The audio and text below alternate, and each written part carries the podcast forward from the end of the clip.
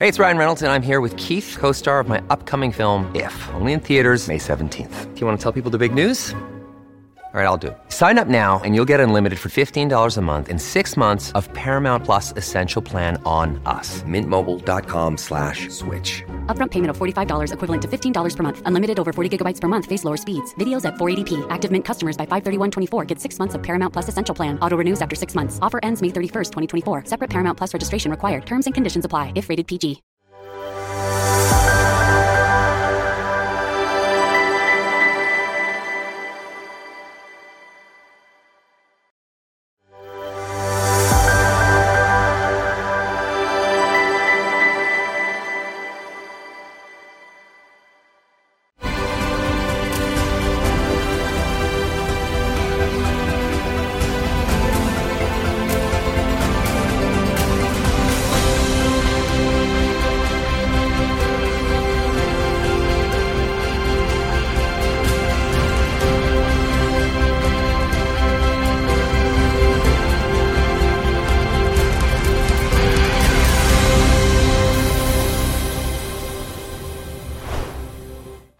Is Save the Nation on ADH TV. I'm David Flint, and I'm delighted to have with us Peter O'Brien, a former retired Army officer, then uh, in computers, and now uh, a very effective and authoritative commentator in relation to the current issue of The Voice, for which uh, Peter has written a book, which is the uh, Indigenous Voice to Parliament, the No Case.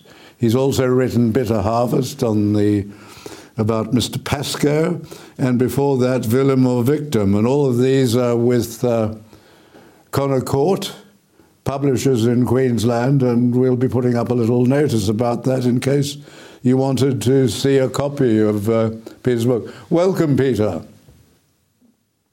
Thank you, David.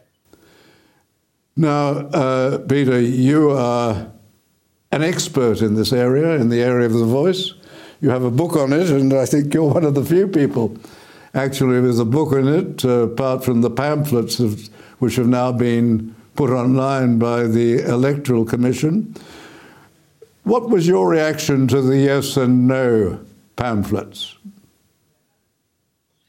Um, well, my reaction was that I think, uh, as far as the uh, no pamphlet is concerned, I think it was very clever that they were to include uh, quotes from uh, Professor Greg Craven and from um, Thomas Mayo. That was uh, a masterstroke in my view.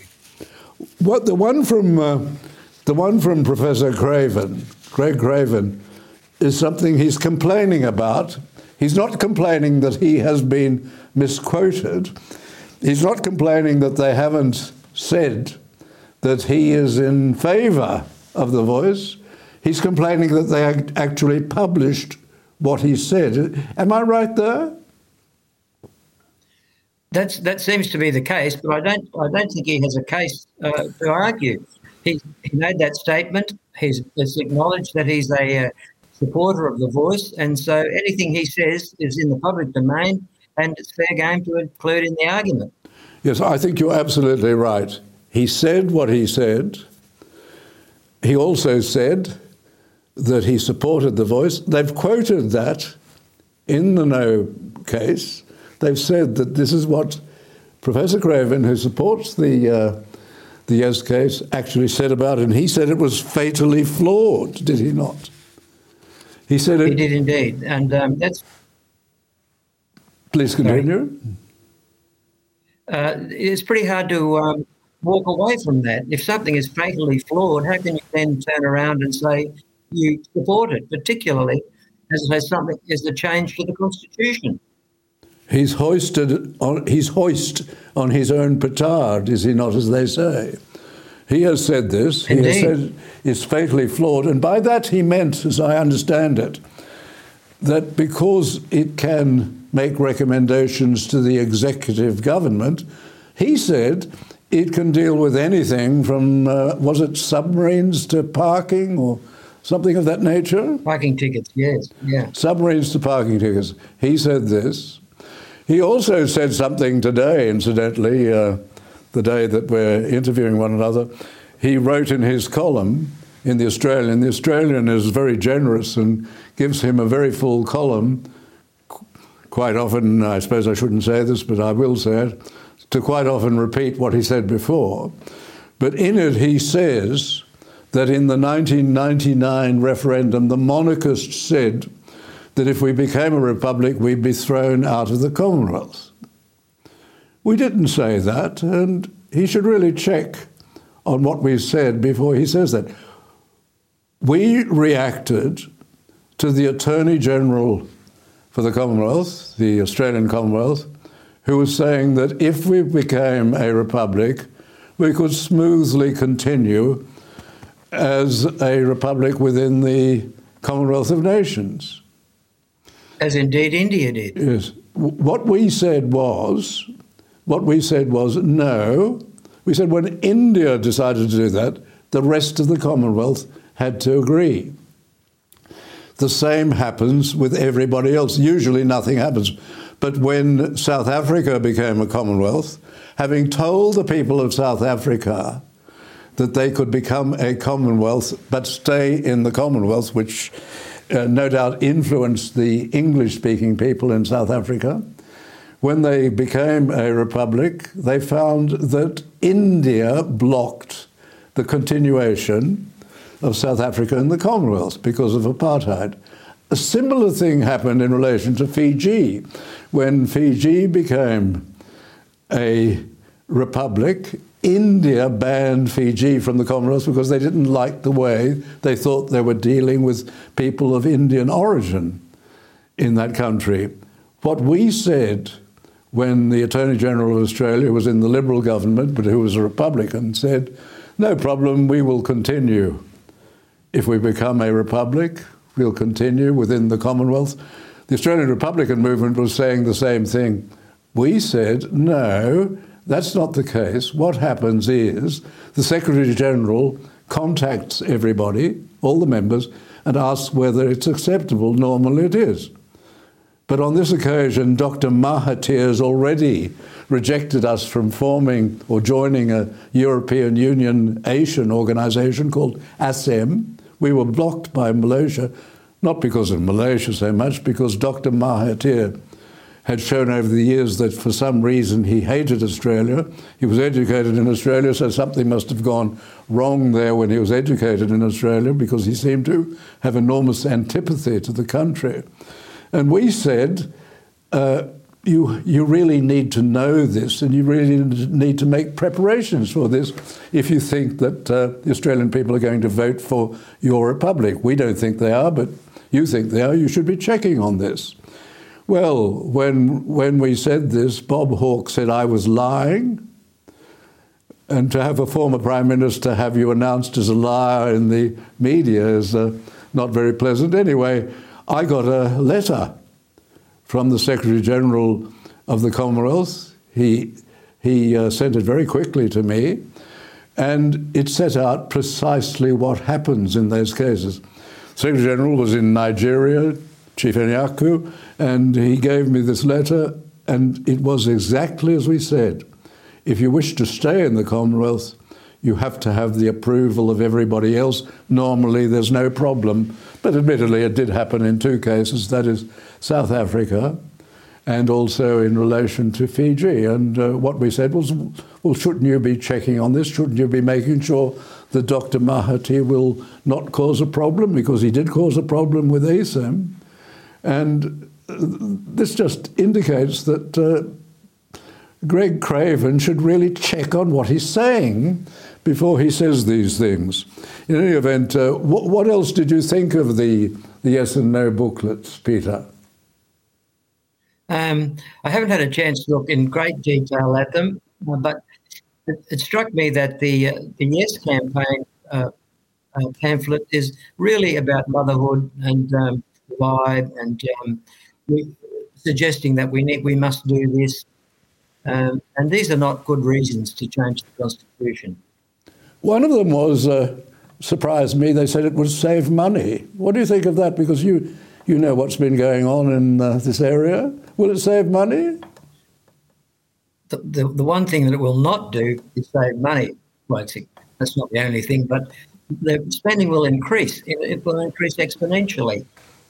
Well, that's There's no suggestion that um, that the this voice will do away with all the myriad of other agencies that we already have providing advice and support to Aboriginal people, uh, but it will add to that by um, establishing a, an extensive bureaucracy that will only grow. It's going to be a very expensive exercise.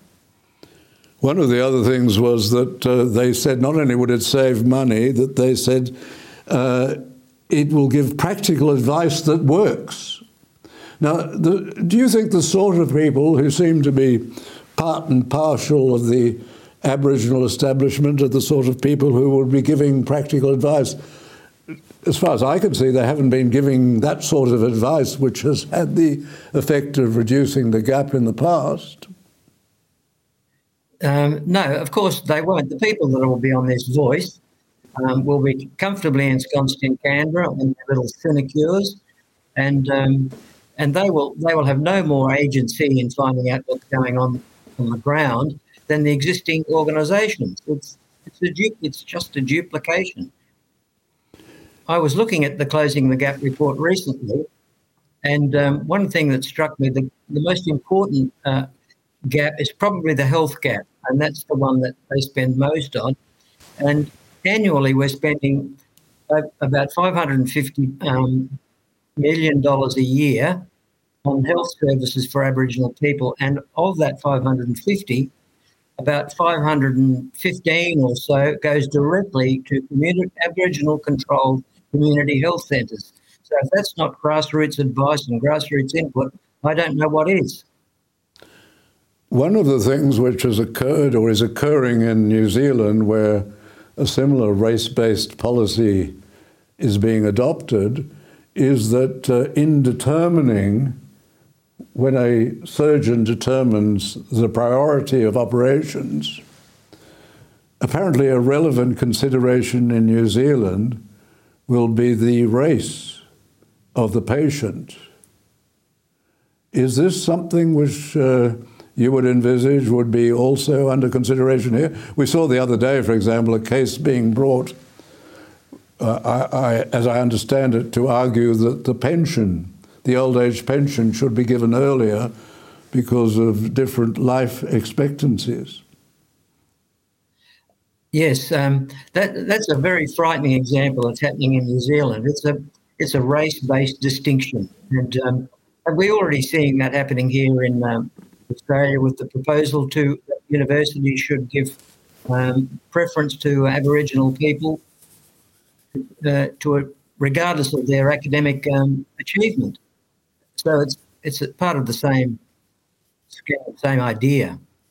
One of the surprising promises of what might happen in the uh, Yes case is that it will bring the country together.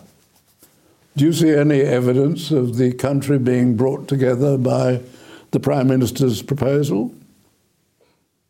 The country is being driven further and further apart. And it's not just by this proposal, it's by the demands that never cease um, for Aboriginal activists. It's happening um, every time somebody is welcome to their country or elders are acknowledged and and I'm getting feedback from people that I know along this line, people who not um, particularly politically motivated, but they're fed up to the back teeth with having this stuff. They're already being divided, and the demands that come through the voice are only going to exacerbate that problem. One of the uh, one of the aspects of the welcome to country is, as I've read in Quadrant, is that it is of recent origin. It's not something traditional. Am I correct there?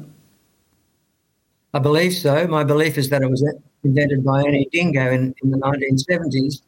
And I think it was to do with a, a visiting New Zealand um, football team. Um, but, but, they've picked up on it and um, they've turned it into a, um, an industry, now an industry. And another aspect is the flag. The flag is not of antiquity, is it? Sorry, could you say that again, David? The, the flag. The flag is not something of oh. antiquity. Oh. It wasn't something which no, flag, uh, Captain Phillips saw when he was sailing by. No, the flag was a recent invention. It was a, until recently, until Prime Minister Morrison purchased the copyright to it and, uh, gave it to the Aboriginal people. It was a private um, symbol. So it's become something which, for example, uh, I remember the New South Wales government deciding that they would spend an enormous amount of money to put it on the bridge. The then Premier, the previous Premier, apparently had a bill for many millions of dollars, 20 odd million dollars, to put the flag on the bridge, which seemed to be an extraordinary amount of money. Not only that, um, it's something of an insult to the people of New South Wales who built the bridge that their flag is now no longer displayed there. So Aboriginal people contributed nothing to the construction of the bridge, and yet there they are atop it, and the New South Wales flag has disappeared. Yes. The, the fundamental difference, really, in relation to the future of the Aboriginal people, I think in many ways goes back to the 67 referendum.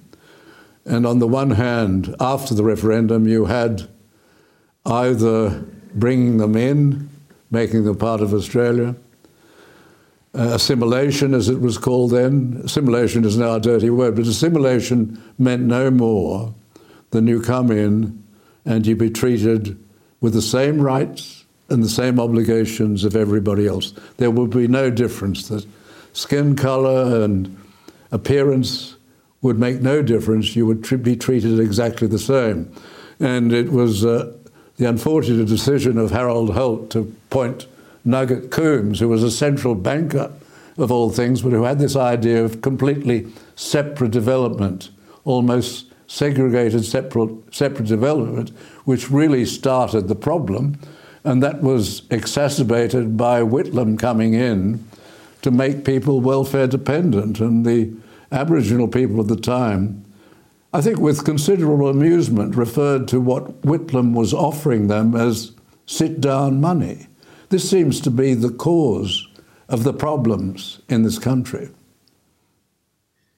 David, um, I was pleased to see that um, Nicholas Hasluck, former judge of the West Australian Supreme Court, was quoted on the uh, no pamphlet. Now, um, Nicholas Hasluck's father, um, Sir Paul Hasluck, yes. um, probably did more than anyone to advance the interests of Aboriginal people, and he was a he was a great uh, proponent of the idea of assimilation to bring Aboriginal people to the same level of stand, standard of living as we all have.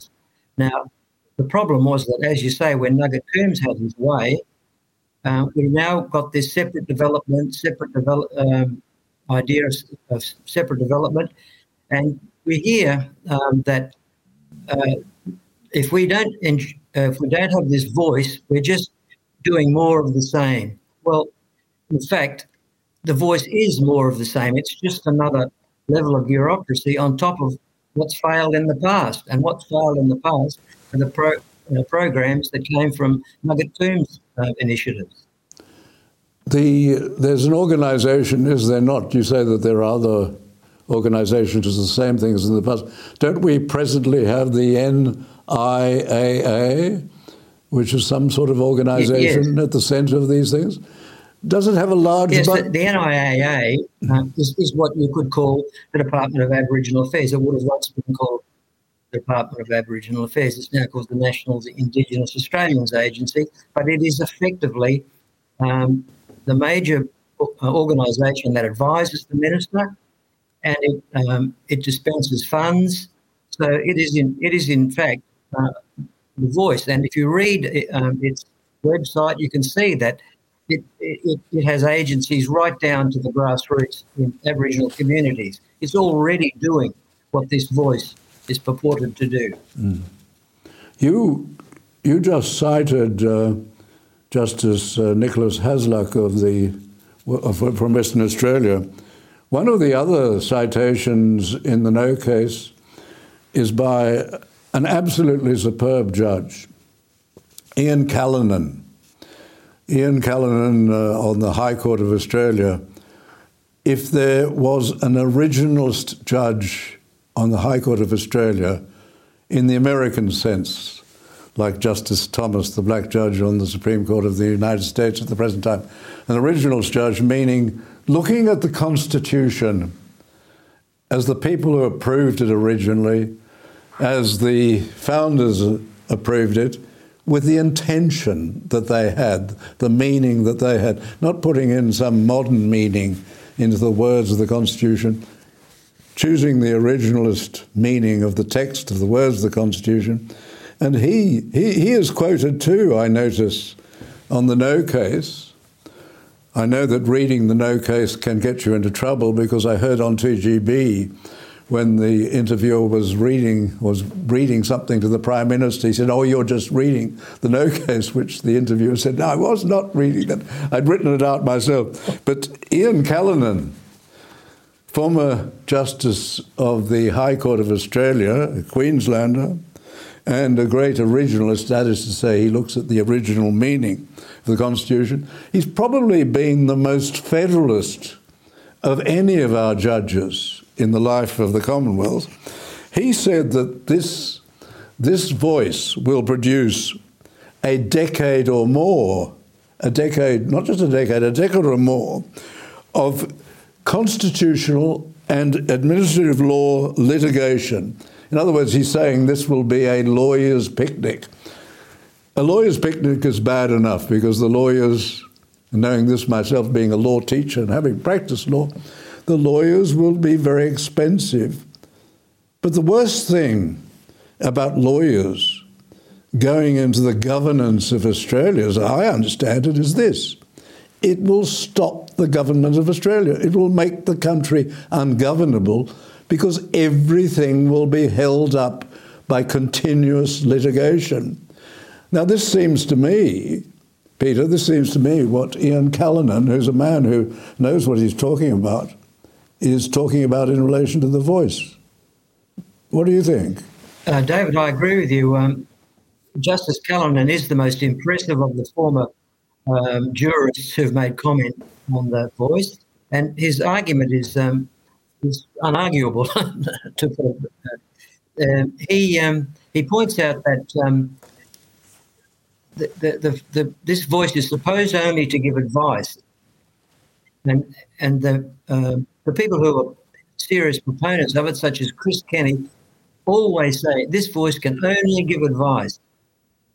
Um, now, I've asked if that's the case, why does the, referendum amendment not contain a caveat to that effect? If that's what they really want to happen, that it should be advisory only, why is there no caveat that specifies that?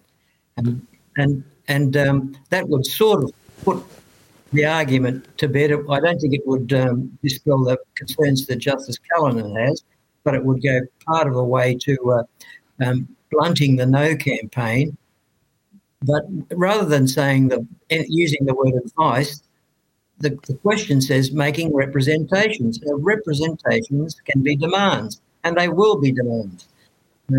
This will not be, and they've already, the activists have already told us this is not just about advice. It's about it's about treaty and reparations and truth telling and all the rest of it. So, so uh, and, Justice Callinan is perfectly correct in my view. Yes. And putting it into a new chapter, we've never before had a new chapter. And what are the other chapters about? They're about important things like the Parliament, like the judiciary. All of those have separate chapters in the Constitution. It's, but it's even smaller than the miscellaneous chapter. There's a chapter called. Miscellaneous in the Constitution. It's just about the national capital and deputies to the Governor General. Not much in it. This chapter, this new whole chapter, is half the size of the miscellaneous chapter, which tells you we're not being told much. The complaint about no, a lack of details is pretty valid when you look at that and you look at the number of words, and it will go as a separate new, bold new chapter. It will go to the High Court judges with a signal this is important and it will be justiciable. That is to say, they'll be able to examine it because you're right. They they haven't got a provision in there, at least trying to make it not justiciable. That is something which can't be the subject of litigation. And there will be all manner of all sorts of applications to the courts. And there will be all sorts of questions about to what extent they're entitled to make uh, give advice, make recommendations, what you're supposed to do when you receive it, how you're supposed to read it. For example, they might even say that all politicians have to read it, and we know that the politicians, quite often, many of them read nothing. They wouldn't know what they were passing. They just they just sit there and. Uh, accept the instructions of the party and vote the right way. I, I think it is a, an appalling situation, and I think he's right there. Um, of course, they, they will be obliged to consider it. There's no question about that. So then we, we come to the question of what does consider mean? And that would be a justiciable question in, in itself, in my view. If um, the voice decided that government had not given it adequate consideration, they could easily take that to the High Court. And why would you put in so many words? There's only half the number of words of the smallest chapter in the Constitution, which is only the miscellaneous chapter. It's the dog end chapter. It's only about having a national capital where it's got to be because the New South Welsh were ornery over it having to be within the boundaries of New South Wales. They, New South Wales carried on about that. And about the Governor General having deputies. All that chapter is about and it has twice as many words as this chapter about the voice. How could they possibly put in something about the voice, which the Prime Minister himself has said you'd have to be a very brave government not to take notice of it? Yes. In fact, the, that um, that new chapter is, is, actually less words also than Section 15 of the Constitution, which mm. deals with um, casual Senate vacancies. So that's how that's how ridiculous the idea is. Um, a new chapter. It will it will signal to the High Court that this is a constitutional entity in its own right. Yes, and and we we know from the man that one of the men that uh, the Prime Minister himself put onto his advisory group. He's photographed with him. That's Thomas Mayo. We know that Thomas Mayo says we will use the voice to punish the politicians who don't do what we tell them. Did, didn't he say that? He did indeed. It's, the activists, uh, Mayo and Langton and Davis, are telling us what their intentions are, um, but we're not. Well, not most of us are not listening to it. And didn't Mayo it's, it's, say? Um, didn't Mayo say we have to honour our former elders, our communist elders, for doing this? Apparently, yes. well, but, but, but we don't worry about what Thomas Mayo says. He's irrelevant according to the supporters, except he's on the referendum design working group. Yes, the the prime minister's appointed him. He appears with him in photographs. Uh, I was very touched when the prime minister went, having come back from a few short hours in Alice Springs. They cleaned up Alice Springs. They'd taken all the the people away from the street, so it uh, didn't look too bad for the photographs. He was only there for a few, few short hours, but then he came back to Canberra, and he was near tears when he was talking about the voice. I was very, very moved by that. Were you? Yeah, David, um, the other thing that um, is, is a concern is that we're hearing the question, or the Prime Minister is being questions on his policies in relation to Aboriginal matters. So he, he is proposing that Parliament will design this voice, and, and he's being questioned on what this Parliament's policies are. Will they abolish the flag or not?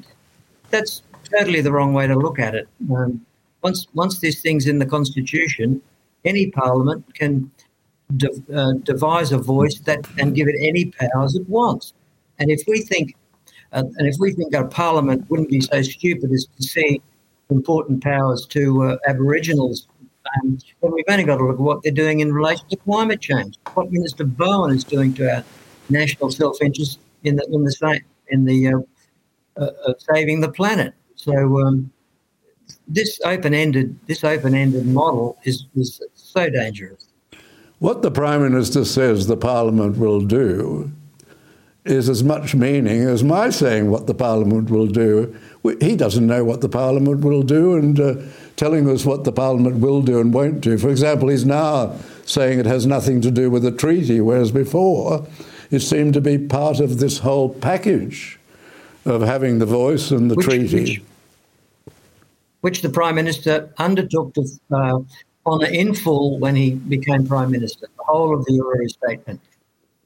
Um, one other thing, David, if while I think of it, harking back to Justice Ian Callinan, he pointed out that it, it would be very quick before this voice would be infiltrated with political parties. The Greens, in particular, um, will infiltrate the voice in a, in a heartbeat. And um, then we will see uh, other wider, a wider political agenda being wielded by the voice. Well, it seems that there is this march through the institutions, isn't there, by the far left? We've seen, for example, the New South Wales Liberal Party, from some of the measures that they took before the election, some of the matters in relation to global warming, that they seem to be completely infiltrated by the, the Greens as well. When you look at what they yes. were doing to, to coal fired stations, for example. Yes. In, in fact, uh, Mr. Yes. Minns, Mr. Minns seems to be more wishing to conserve coal fired power stations than the previous Liberal government ever did. He does.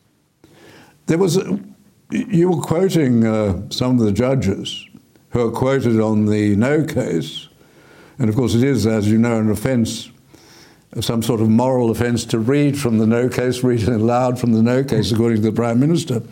But there was one statement by Terry Cole. Now, Terry Cole was a Supreme Court justice in New South Wales. In fact, I think I was at law school with him. He was a much more, obviously, influential lawyer.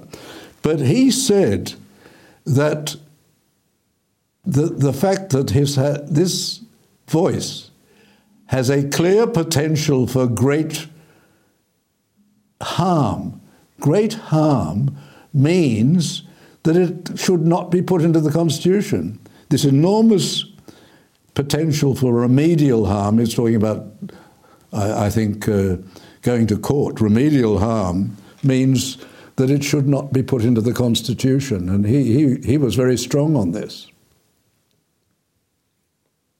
Uh, and he's right. Um, the the whole the whole idea is to is to um, upset the way that we govern ourselves and introduce a new polity or a new constitutional entity into our polity. Well, at this stage, uh, may I take us to a short break, and we'll come back in a moment.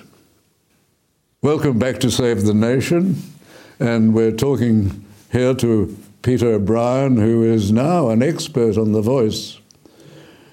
With his book on the voice, which has been going around the media, and uh, I've seen uh, interviews on Sky and other places in relation to the book, and uh, I think it's making its mark in the area.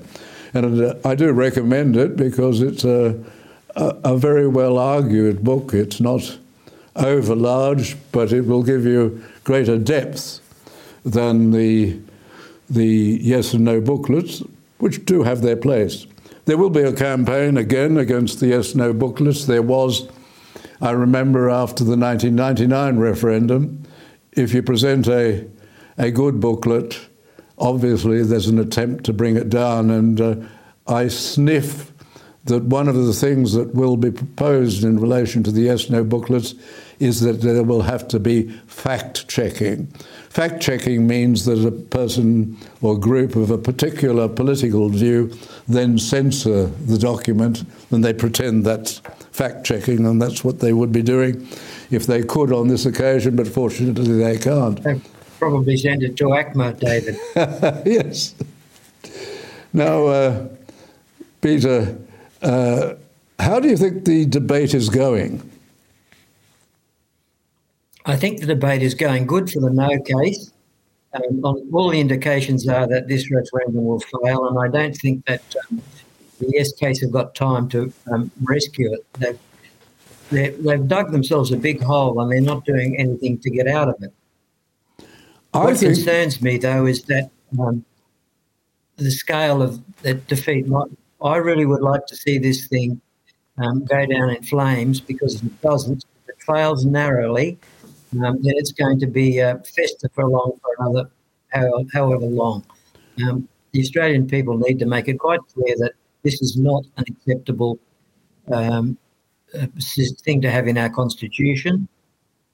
And I would uh, I would urge any uh, commentators such as Ben Fordham not to encourage the government to drop this referendum because it'll just fester again.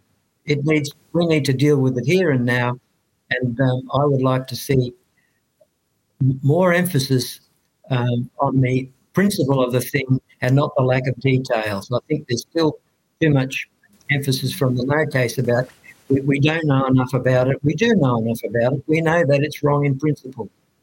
And I think that should be the principal line of attack. You've noticed, have you not, that um, the uh, no cases ended quoting, well, they don't quote Alan Jones, they borrow from Alan Jones. Alan Jones in 1999 had the line, which he gave to many talkback callers if you don't know, vote no. I suspect that you don't really approve of that, uh, Peter. Um, not 100%. In my view, that, that slogan is a last resort. And that was the purpose of me writing the book. I want people to say, I voted no because I did understand the problems with it. And, um, and I cover all the or all or most of the objections in my book. And, I, and, and that's what I would like to have happen because if if the yes campaign can say we lost, because of a negative campaign of if you don't know, vote no, uh, they can console themselves and say, well, come back and next time we'll do a better job of selling it. The founders said. But as a last resort, that's, that's correct. The founders said, and it's recorded in uh, Sir John Quick and Sir Robert Garran's book about the Federation of Australia, about the Constitution and the way it was achieved. And they say that they put in, the founders put in the safeguards in the Constitution. The safeguards are that there be a referendum. In other countries, and it's still the case in many other countries, constitutional change is done by a supermajority of politicians. Well, I wouldn't trust a supermajority of politicians with the Constitution, and I think it's been demonstrated by what's happened in other countries. In uh, Barbados, for example, they became a republic on a supermajority of politicians. They didn't dare go to the people with a referendum, although they said they would, but they didn't do it. What the founders said, we've put in these two safeguards firstly, the, the referendum, then getting a majority in a majority of states to stop haste by stealth or in haste, to stop changing the Constitution by stealth or in haste, so that there be full discussion, so that the people arrive at a conclusion that this change in the Constitution is desirable, irresistible, and inevitable. That was the phrase they used. The people of Australia have to be satisfied. This is desirable, irresistible, and inevitable. I think they decided that in 1967. They were a bit misled, but uh, we won't go into that now. But they felt the feeling in the country was very strong that the Aboriginal people should be like us. They should be fully assimilated. They should have the same rights and obligations, and that itself will fix everything up. No need for sit down money, no need for pe- people putting into areas of the country where there are no jobs and there's no future the solution was to treat everybody the same. Is that your feeling, Peter? Um, yes. Um, I think one of the things that I think you've made this point too, David, is that um, this this proposed change is such a major change that to not have a constitutional convention is a major defect in the whole process. The people are not being given their, their opportunity to, to really think this through and have their own input into the process. And um, I noticed that James Allan had a an interesting article in a, in the recent Spectator concerning um, concerning the double majority, and he and he argues that our uh, referendum process is probably the best in the world. It's not it's not too onerous as Professor George Williams recently argued. Um, but it is a, a, very good mechanism. I, I almost agree. I, I, think we made uh, a couple of mistakes. First, to give the monopoly to the federal politicians. It's actually only one house. It can go through, it can go through just one house, but it would be very difficult to get it through the Senate because you wouldn't have the funding from the government to actually run it if the government didn't agree with it. So, although technically the Senate can go off with its own, it can't. I think it was wrong and a mistake to restrict it just to the Parliament. Why not? for example, two states or three states.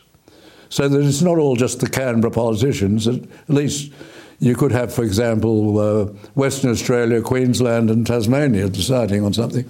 Or alternatively, why not do what's done in Switzerland and allow the people to put in a referendum? You'd need a petition, you'd need a decent majority, you'd have to verify that those signatures supporting the petition were such. But I can't see what's wrong with stopping the people from. Uh, from passing a referendum. For example, we could pass a referendum yeah. to stop the payment of politicians, for example. We could make them uh, I, uh, have to be like the old. Uh, the, the aldermen in the councils when I was a boy weren't paid. They're now paid a fortune completely unnecessarily. It hasn't improved anything. The garbage is still collected. yes, but we, um, we're saving the planet now by our um, net zero council resolutions. Yes. So, David, I agree with you about the citizen initiated referendum. I think, um, and um, and as to your point regarding the um, uh, referendum initiated by the states, it's probably it's probably surprising that it that didn't get in there, given that the spirit of federalism was so strong back in 1900, where the states were um, anxious to preserve their their rights, um, and that might that might have got up. You you would know whether that was part yes. of the discussion. I'm not sure. Because referendums were very new then. They they did exist in Switzerland. We were the first country to have the constitution actually approved by referendums. The Swiss didn't. They introduced it, but they they weren't it didn't come in by referendum, and I think we were the first country to have referendums for the purpose of it, and uh, we, we had to have more than one. In New South Wales, there had to be two, and uh, we were strong on that. Uh, the British didn't have them in, in their country, and I think it was a wonderful thing, but we should have instituted it. The, the Prime Minister, he then was of South Australia, and I, his name is in the back of my mind, he was very strong on having referendums, and he wanted to have more people's initiatives into the Constitution. And he came along, he had a document, he came along and brought it to the convention and he discussed it with Deakin. And Deakin talked him out of it because Deakin argued that you'd get a similar control through responsible government. Responsible government just means, as, as you know, Peter, that uh, governments are formed through having the confidence of the lower house, and they lose office if they lose a vote of confidence in the lower house.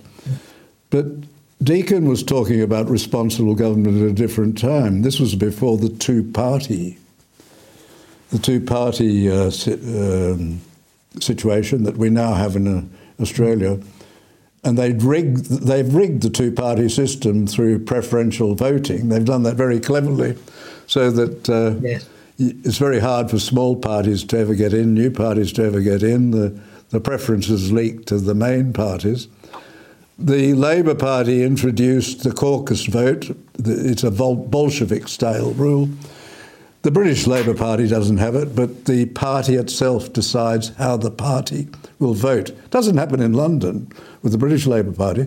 Now, having introduced that control, the Liberals and the coalition have a similar sort of control, so that uh, the uh, the uh, House of Representatives is just uh, it's like fourth rate theatre.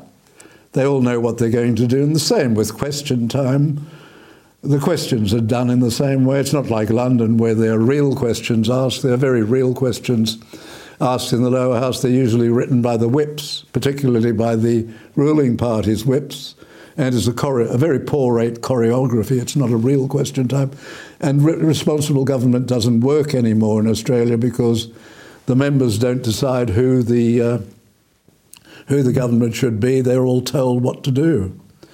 Yeah. So, but but you you you uh, you're conducting a, a one-person band, really, Peter, in relation to explaining the no case across the country, and I think you have to be commended on that.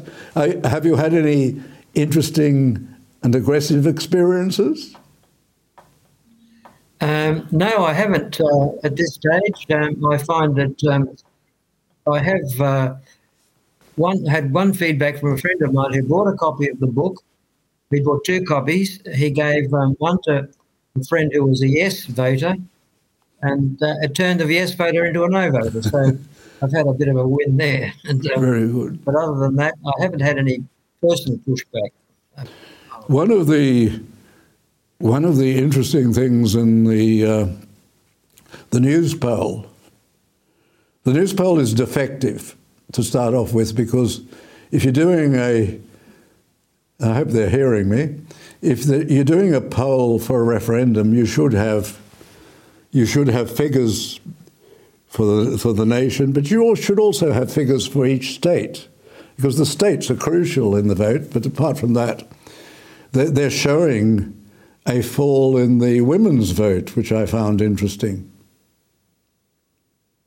Yes, that's uh, that's quite significant, I believe. And, and strangely enough, um, I talked earlier about the feedback I'm getting um, against the voice, and almost all of it is coming from women, um, and women who I would not otherwise expected to be quite so vehemently opposed to it. So, yeah, I, I'm seeing that in my own circle. The other thing is that the, the young vote is allegedly holding, but I must say that every young person I know seems to be opposed to the voice.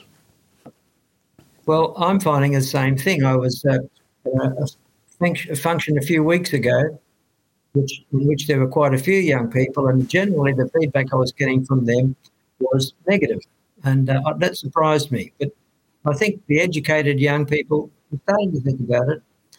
I I had a an incident recently where my um, my grandson, my 15 year old grandson, we were talking about the voice and um, with his family, and he said to me, uh, "How is it that um, people who signed up, served our country, and died in wars to defend our country, that one day, Anzac Day, and the Aboriginal people get Reconciliation Week and Sorry Day and um, all these other ceremonies. And I was quite staggered to hear a 15 year old put that view.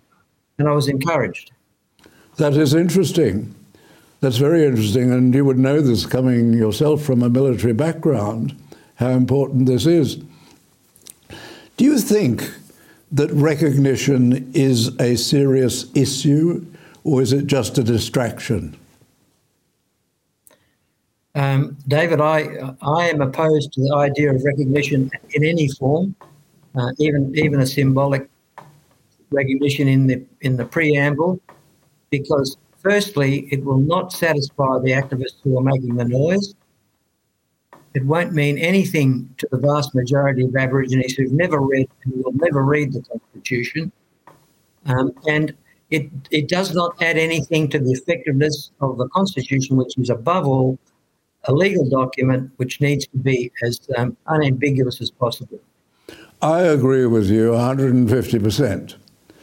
However, every second commentator who seems to be opposed to the, uh, to the voice seems to be also down on his or her knees pleading with the Prime Minister, saying, if only you allowed us to vote on recognition, we, th- this would be completely different, and at least we'd be able to vote for recognition and we could say no to the voice.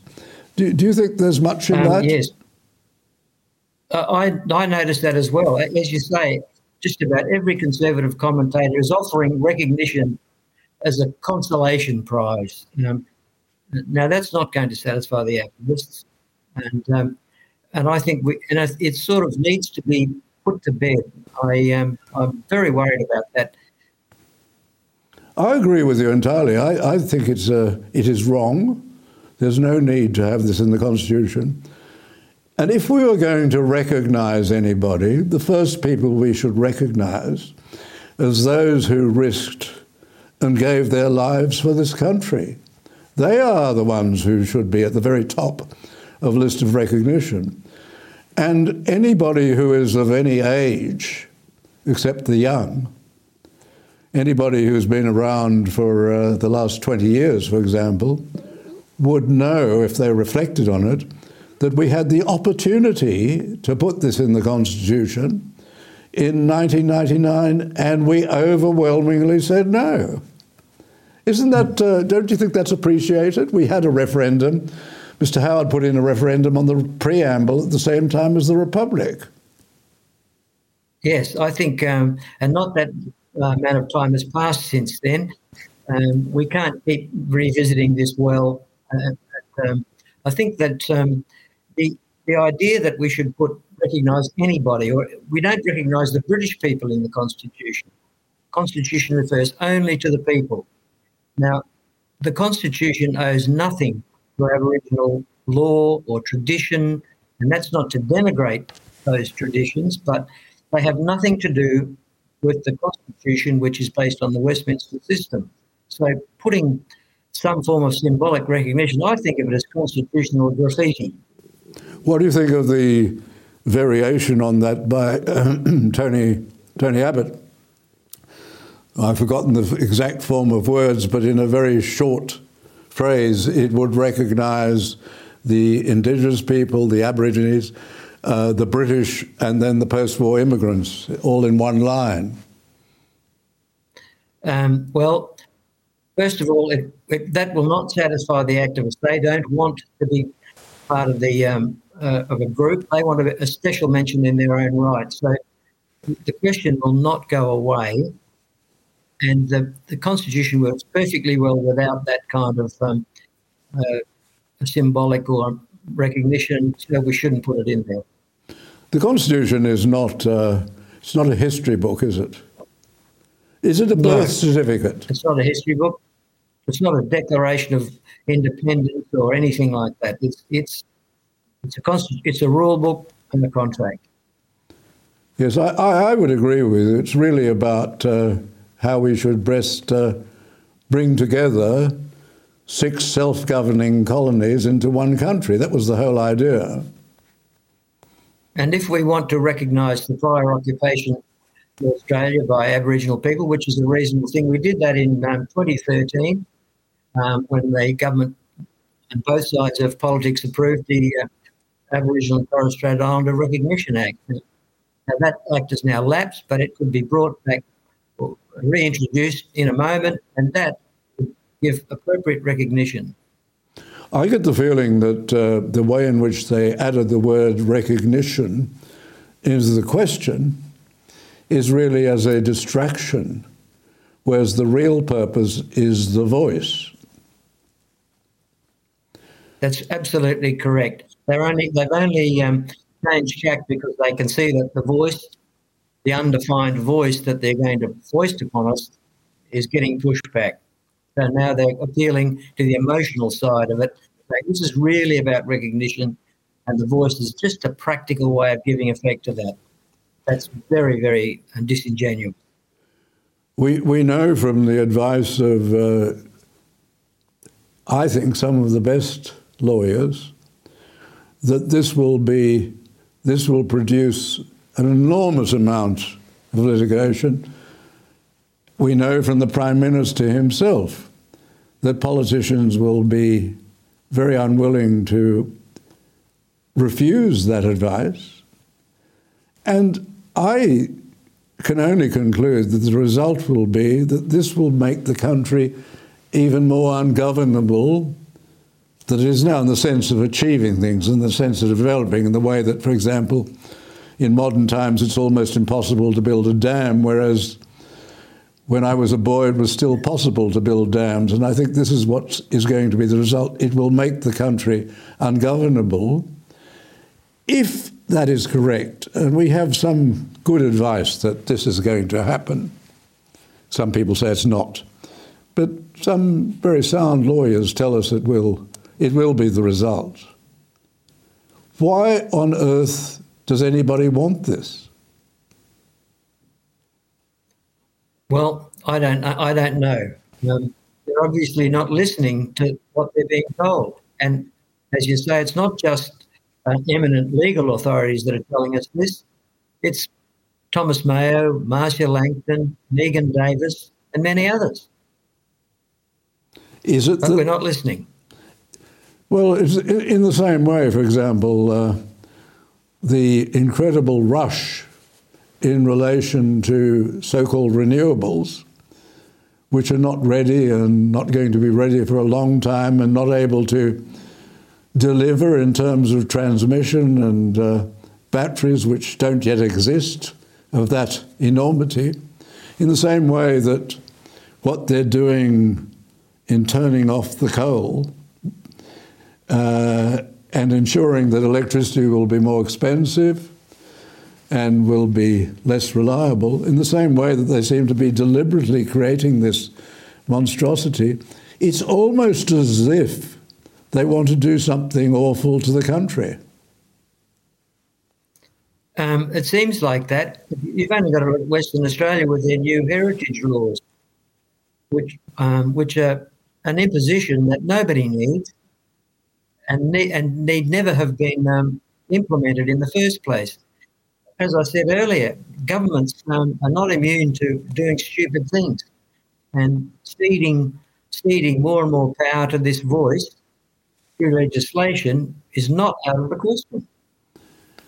One of the uh, one of the things which I was talking to with Daniel Teng, who's uh, a senior writer with Epoch Times, is that uh, he was reporting on something which was reported, uh, I, th- I, think, on this channel, and that was the Samuel Griffith. Yes, it was reported on this channel.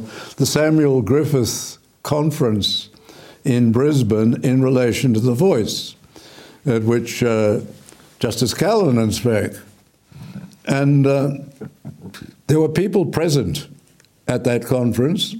They were immigrants from Eastern Europe from the time of communism, and they suggested that there's an extraordinary similitude, a similarity of the feeling of the creation of the communists. The creation, the communists created division because the whole basis of dialectical materialism depends on there being a a class which will fight against another class. Class warfare is essential. You have to create division. The modern communists have realized that the proletariat is not going to revolt. So the modern communists who march through the institutions have decided to use other things, feminism, for example, and now they're moving into the gay area, transgenderism, and so on, yeah. to divide communities. It would be for some people, and certainly was for these people who'd experienced communism and come to Australia and hoped that they would get away from it, that they were seeing the possibility that this being a similar tool. And uh, perhaps it may be for some of them, but it, you, you think it's just uh, an inability on the part of the politicians to understand what they're doing, or is there something more sinister among some people in relation to this?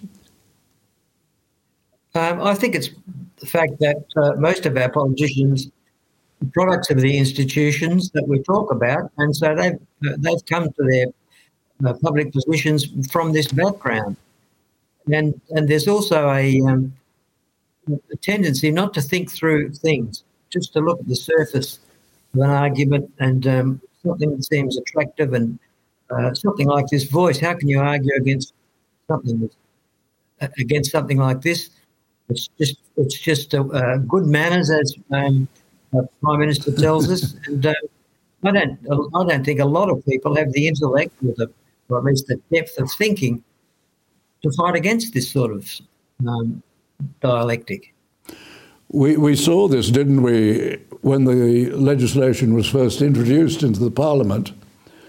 The whole approach of the government, particularly in the amendments that they made to the Referendum Machinery Act, was to do away with the yes no booklet.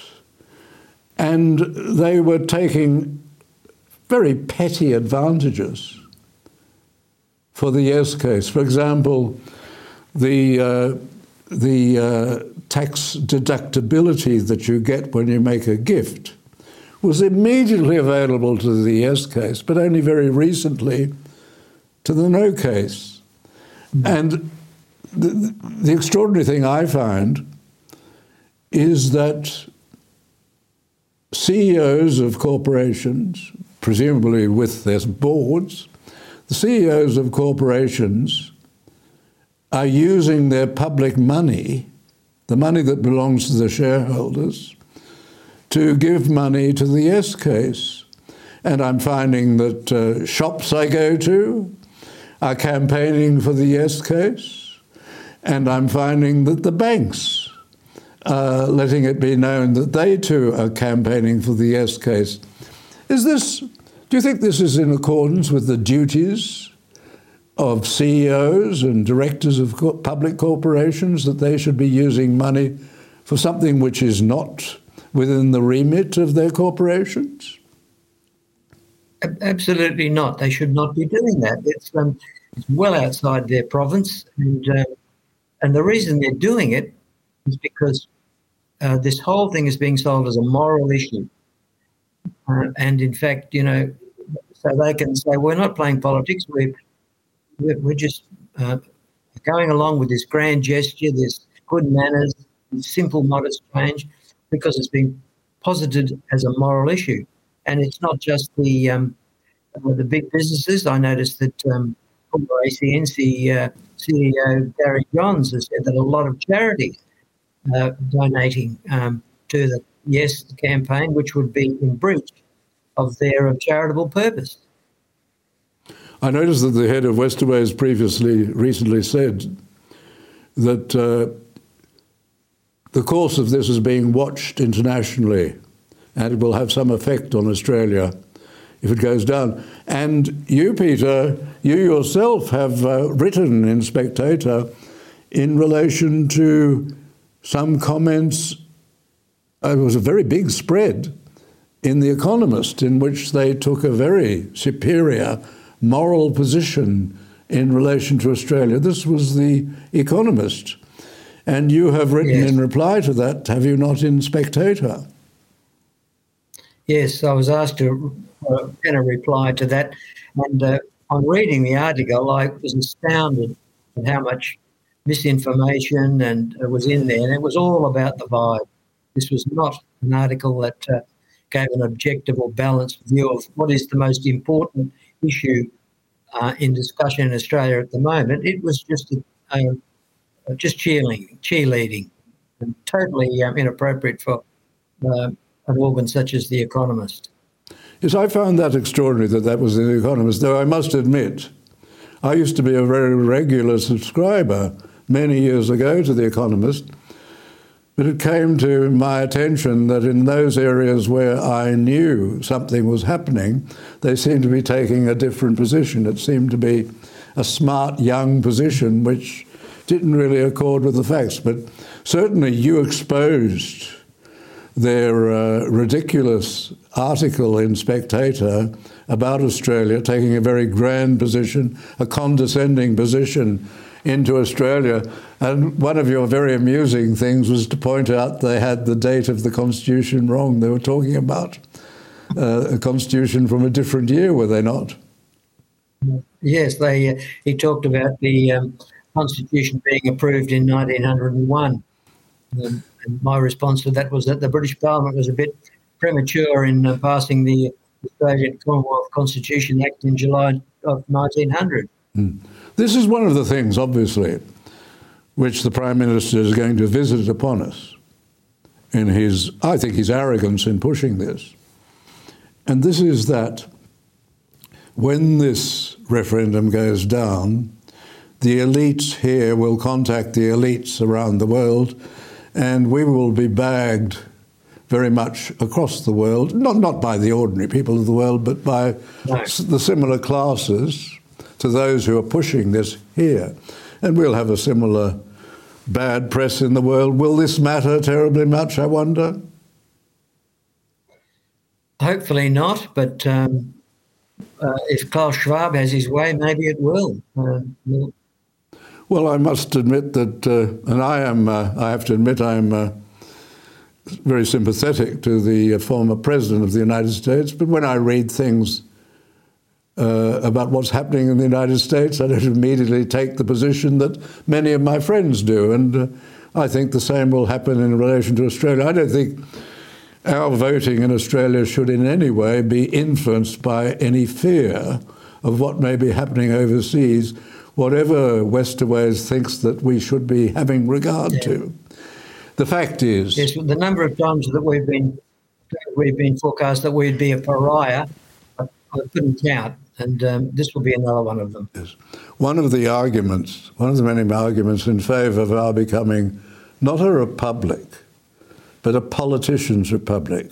Because you have to remember that the 1999 model was to reduce the checks and balances on the politicians. And I think that's important. People should never forget that. It wasn't just about the monarchy, it was also about kicking away checks and balances that the politicians didn't like. And one of the things we were told, and many, one of the many arguments for becoming a republic was, oh, it will improve trade. This is absolute rubbish. The idea that people buy goods from Australia, but for two things they buy it for the quality of the goods, and they buy it for what they want, and they buy it for the price and the delivery. These are the considerations. They could not care less what form of government we have in this country, and the same applies to us. How many people, how many people stop buying from China when they know the terrible things they do to the Falun Gong? And the the monstrous ways they they treat the Muslims in China, the terrible things that happen in that country, that doesn't seem to stop people buying from China, does it? Well, it does me at a personal level where, where I can. Um, if I can choose something other than Chinese, I will choose it. But but it, on the bigger picture, you're absolutely quite right. You know, And you're a rare person, if aren't you, on that? Probably. I'm not sure. But, but in any event, uh, in any event, uh, Yes. people will not be buying from Australia w- w- Yeah, on the way we vote on in this Nothing- referendum. Nothing. It will be misrepresented, won't it? I mean, you know that from uh, your valiant uh, efforts against The Economist. Um, yeah, I, am afraid that it will be misrepresented, um, and the activists will um, keep stirring, stoking the fire, stoking the embers until they can have, until they get their way. And um, which is, I go back to what I said earlier, that it needs to fail spectacularly so that we can at least put to bed the idea that the uh, the, the Australian people are a racist, that we're a racist nation, which is absolutely um, a lie. When you saw that article in The Economist, did it cross your mind? Did you wonder how on earth such rubbish passed the desk of the editor? Um, not in this day and age. It didn't, David. Yes, well, it, it is unfortunate, isn't it? Because notwithstanding my personal views about The Economist for some decades, uh, it, it does have an international reputation, particularly in the United States.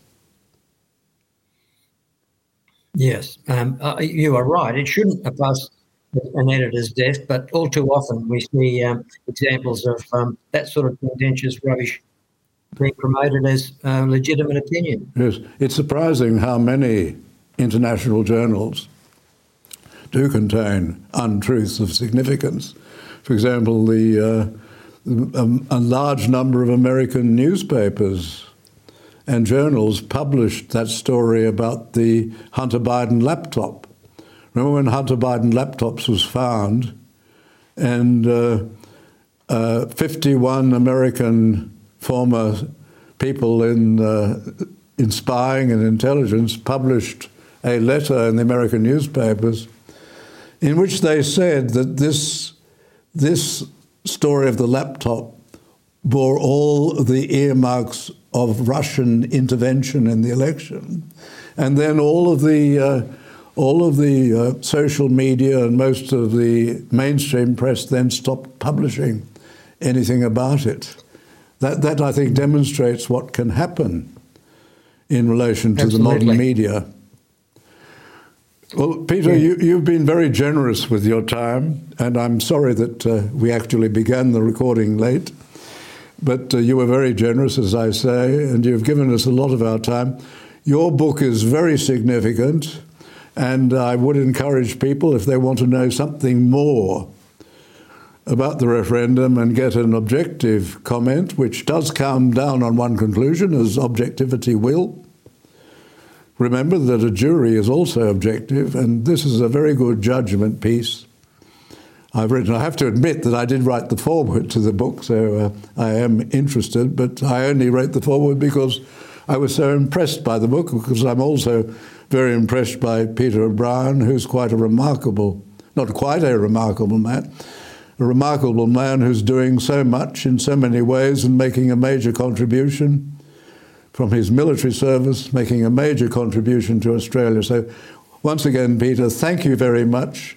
You've uh, really worked very hard, and I, I do feel that uh, we should be most, uh, most thankful to you for making this contribution to the life of our nation. Thank you.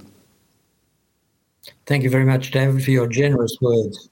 I appreciate everything you have done in, in supporting me.